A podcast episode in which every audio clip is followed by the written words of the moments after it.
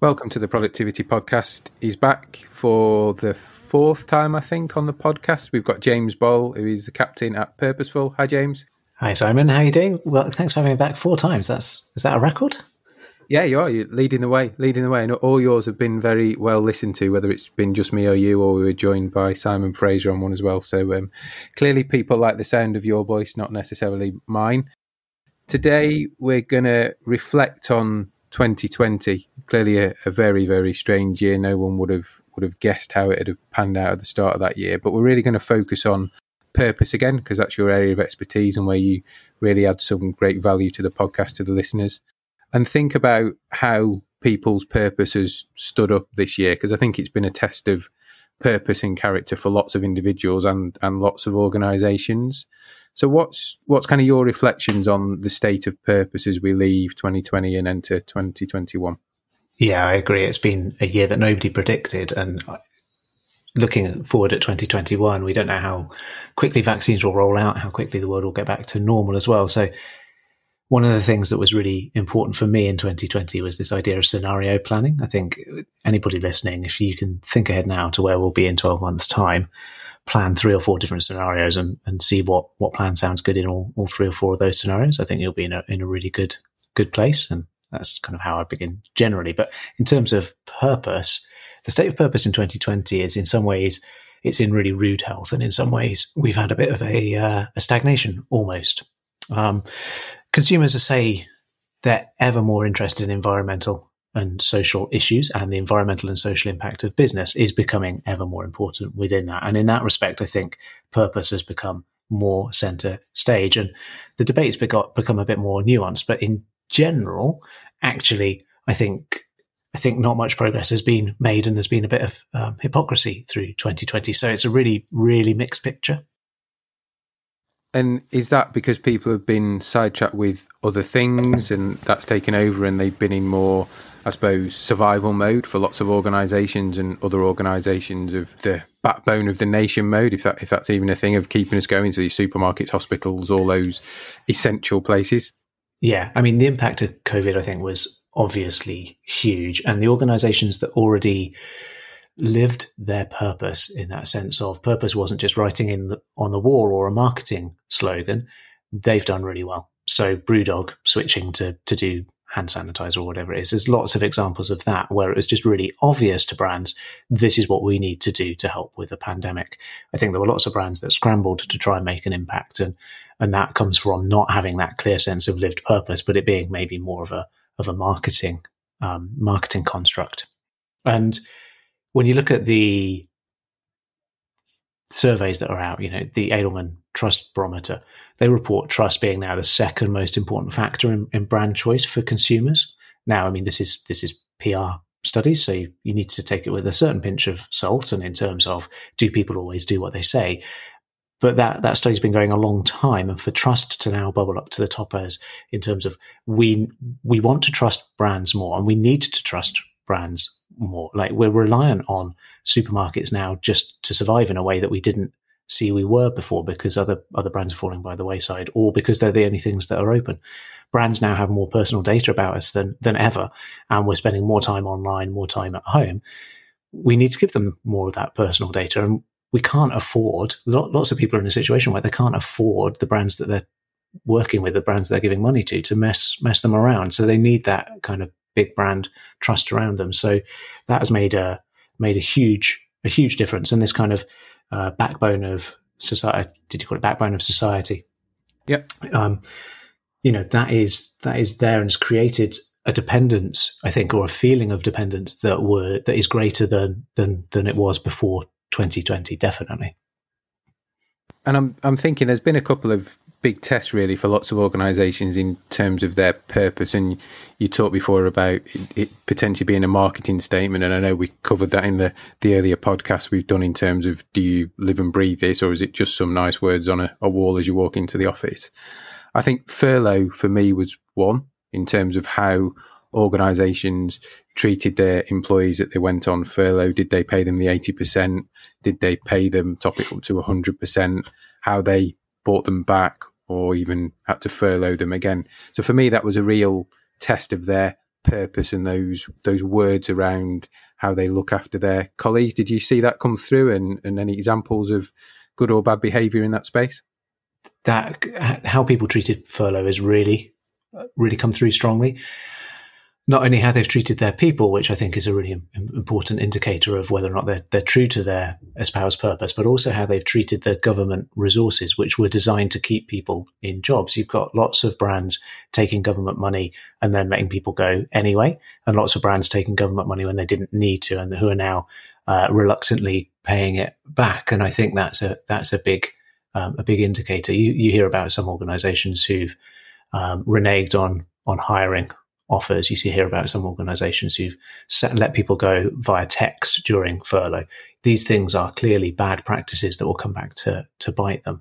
I, I don't want to name specific names because there's always a, a, context to these behaviors, but I think furlough was a big test of how, how an organization can live its purpose. I think Black Lives Matter over the summer of 2020 was also a, a big indication of how an organization can live its, its purpose are you a brand um, that is happy to put a black square on Instagram and shut your Instagram account down for a day, but yeah, you don't have uh, any color people of color on your board or leadership team and have made no commitment to to changing that, or are you more authentic? Are you like Ben and Jerry's who you know talk about having partnered with um, equality charities for eight years?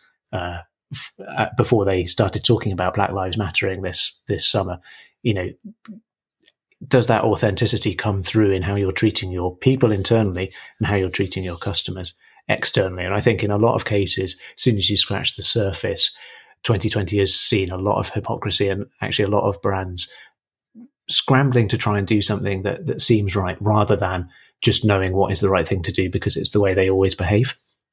Yeah, and I think the the furlough repayments and the, the business rates that have been recently publicised. I always find those things interesting because you normally get one or two of the big organisations, and in this example, I think they were primarily the, the supermarkets and the discounters that lead the way because they, they were open through it. So they've taken the gain of incremental sales and clearly more advocacy for, for being there to support us all. I always find it interesting. There's almost then a tail of organisations in that space that begrudgingly do it because everybody else in their space has done it, so they feel the pressure of having to do it rather than wanting to do it, which, which says to me a lot about their purpose. Yeah, I think that's a really good point about the the business rate rebates and, and so on. I think you've got to look at, you know, at its core, why does a business exist? Lots of these organizations uh, exist in order to make money for their owners, and that's that's fine. And in that respect, their directors and their management should make behaviors uh, or should indulge in behaviors that lead to that profit being maximized. But w- what you've got to think about is much more long term. You know, how do we su- survive this storm long term? How do we create the trust that people are now buying on and make people see that we're a brand that they want to be associated with in, in two, three years' time? And that reluctance yeah, if paying re- your rent rebate is going to is going to put your business under, you can't do it. But if if you don't need that money, you need to be seen to be, you know, giving that money back and contributing positively to society because consumers, particularly younger consumers, want to buy into what you're doing as an organization. Absolutely. I think one of the big themes that's come through this year, if we kind of part COVID, is the whole environmental sustainability thing, which you again referenced before. So clearly a big drive from the government. They brought forward the um, dates for wanting people to have electric cars, so phasing out petrol and uh, diesel cars. I think it came forward by 10 years. We've seen the likes of Asda, they've previewed their first environmental store where they've, you know, radically reduced packaging plastic to the point of you bring your own bags to fill up, you know, your, your nuts and all the other things that you want to buy. And, and also brands leverage, leverage all those things. Um, I think we talked about it in a previous podcast. You've got On Running who are doing recyclable trainers. So you sign up to the subscription package, you run X miles in the trainers. They then you then get a new pair, but the trainers are made of some strange cocoa bean or, or something like that. Um, so that that kind of stuff's all, I think, been forefront of people's minds yeah. along along with COVID, because it, it's really given chance for people to reflect and think about the whole where is the world going? And, you know, there was all those stats and I said I'd leave COVID, but we'll just dip back into it slightly. At the start of lockdown when, um, pollution went down and the rate of uh, the ozone layer was starting to repair itself and all those things that start to make you think because we've been forced to slow down actually what does this mean? And are we just going to go back to speeding it up or being on steroids when we can all get back out and do stuff? Because that's the way we've done it or was this the the break in the circuit and I think it, it has been for some organizations to dramatically do things differently that blend back into their purpose I think I think you make a really good point, and there are three important ways in which the idea of purpose in organisations has moved forward. If I uh, if I can just make two points before I make make the, the, the point about the three important ways purpose has moved forward. The first is, you know, producing a car produces as much CO two as driving it for 150,000 miles. So even if we have electric vehicles by 2030, we have to change our attitude to do we need a car and do we need a new car to be produced in in the first place? Because actually, the production of the vehicles is a is a shocking waste of um, natural resources as well. And at some point in the future, we're going to need to re-examine our our views on consumption in general and how our economies are are, are structured. Um, unless we can become properly circular in our economy in, in, in terms of reusing materials and not wasting things but that's um, that makes me sound like a hippie, and I don't want to don't want to go uh, completely off on that one. But I, I, think that's a really interesting aside for for another time. I think the second one is, um, you know, in general, in 2019, the Business Roundtable in the states made a, a big statement. They made a show of almost 500 CEOs signing a letter saying we're going to change the the definition of of the corporation in America from serving shareholders to serving stakeholders, which is kind of aligns with what you're saying in terms of you know we need a triple bottom line now rather than just just serving the people that own the business. However, when those CEOs were were then tested in 2020, you know, under half of them had actually had actually taken any action or could identify any action they'd taken in order to put the stakeholder um, at the center of the organization rather than the shareholder. And something like only a handful of them had even discussed signing up to that letter with their boards. And their boards had a fiduciary duty in some cases to make sure that they were running the company for their shareholders, which goes to show that in 2020, lots of people still see that saying something right or saying the right things on these issues is more important than actually doing anything about it. And we need our governments to do things like say, okay, no, we're going to phase out petrol vehicles by 2030 and take the lead and make organizations take the lead. Otherwise, um, it's there's a danger that that things can can just be um, can just be words.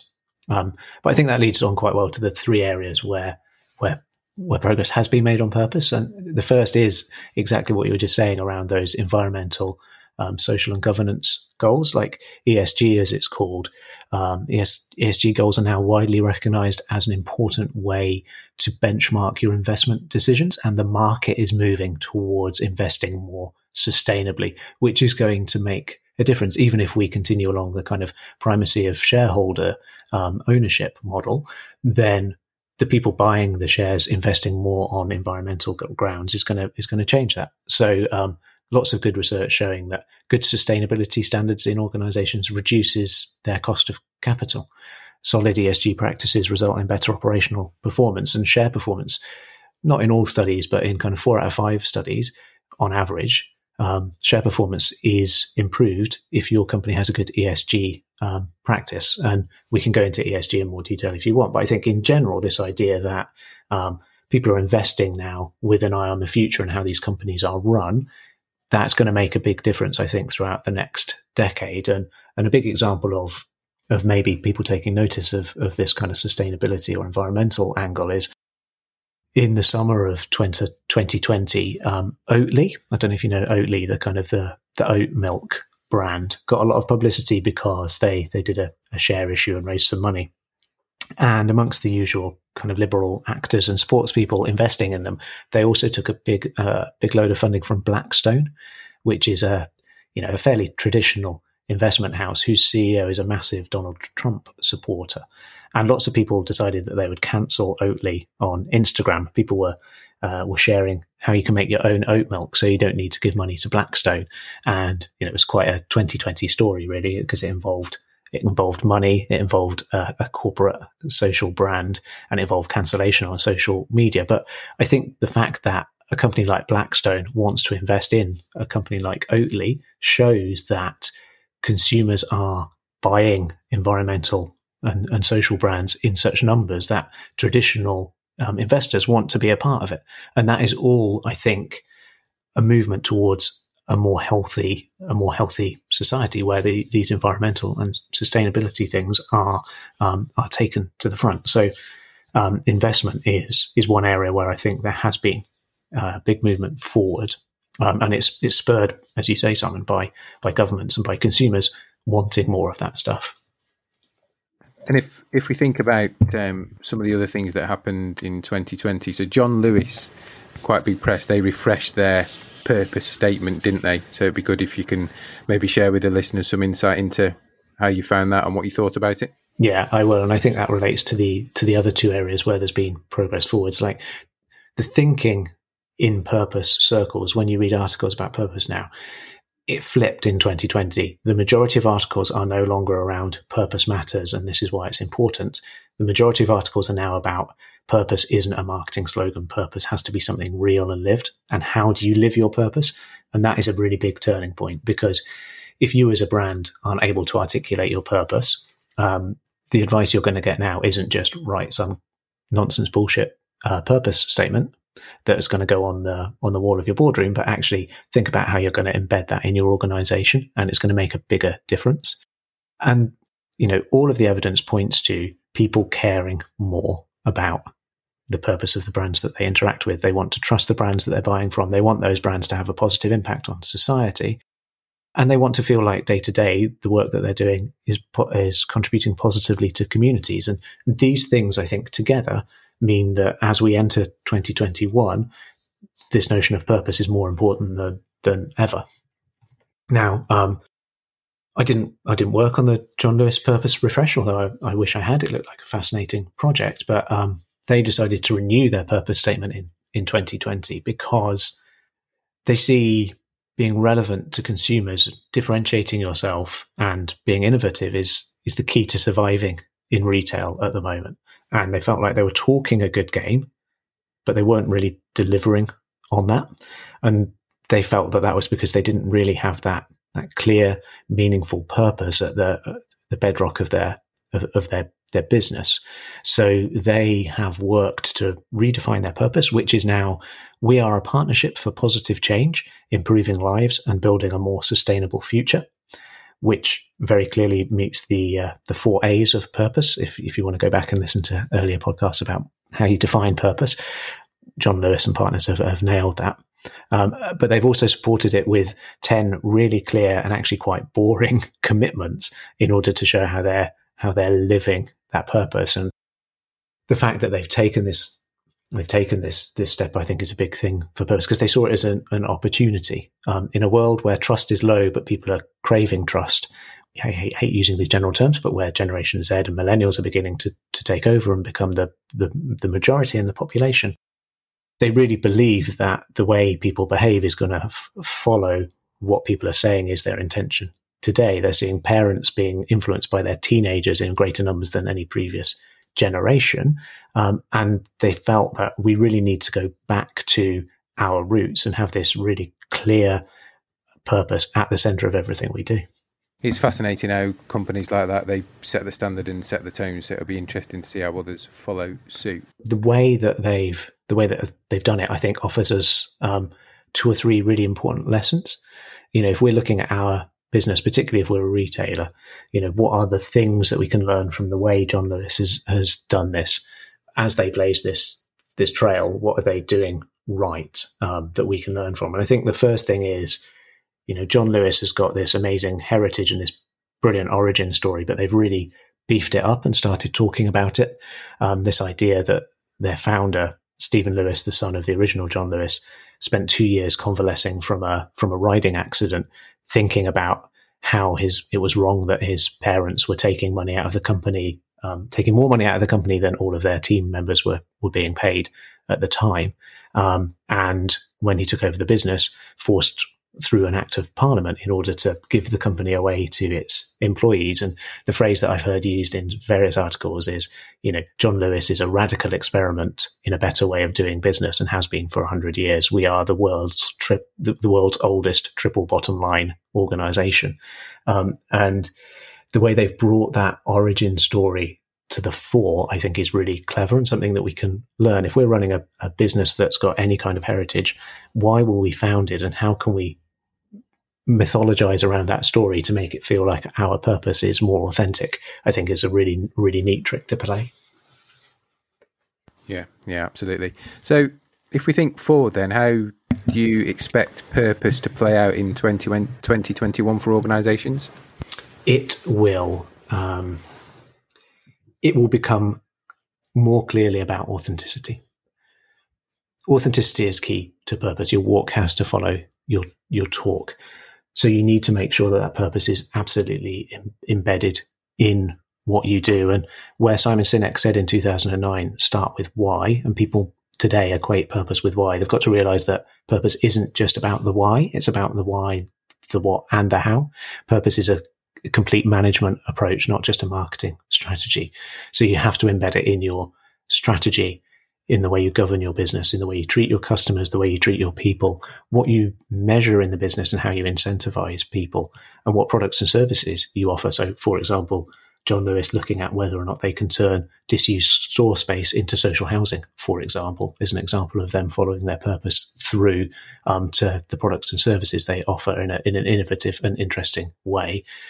And, you know, in 2021, it's going to be about communications. You can't talk about this stuff until you've lived it because you can't make claims that are that are not true. And, and, and Ben and Jerry's again is a really interesting example of this. They say that they will work with partner organizations um, in you know making a difference in society for years and years before they even dream talking about it to to the market because you've got to have the you've got to have the the foundations in place and the evidence that you're actually making a difference before you can claim it.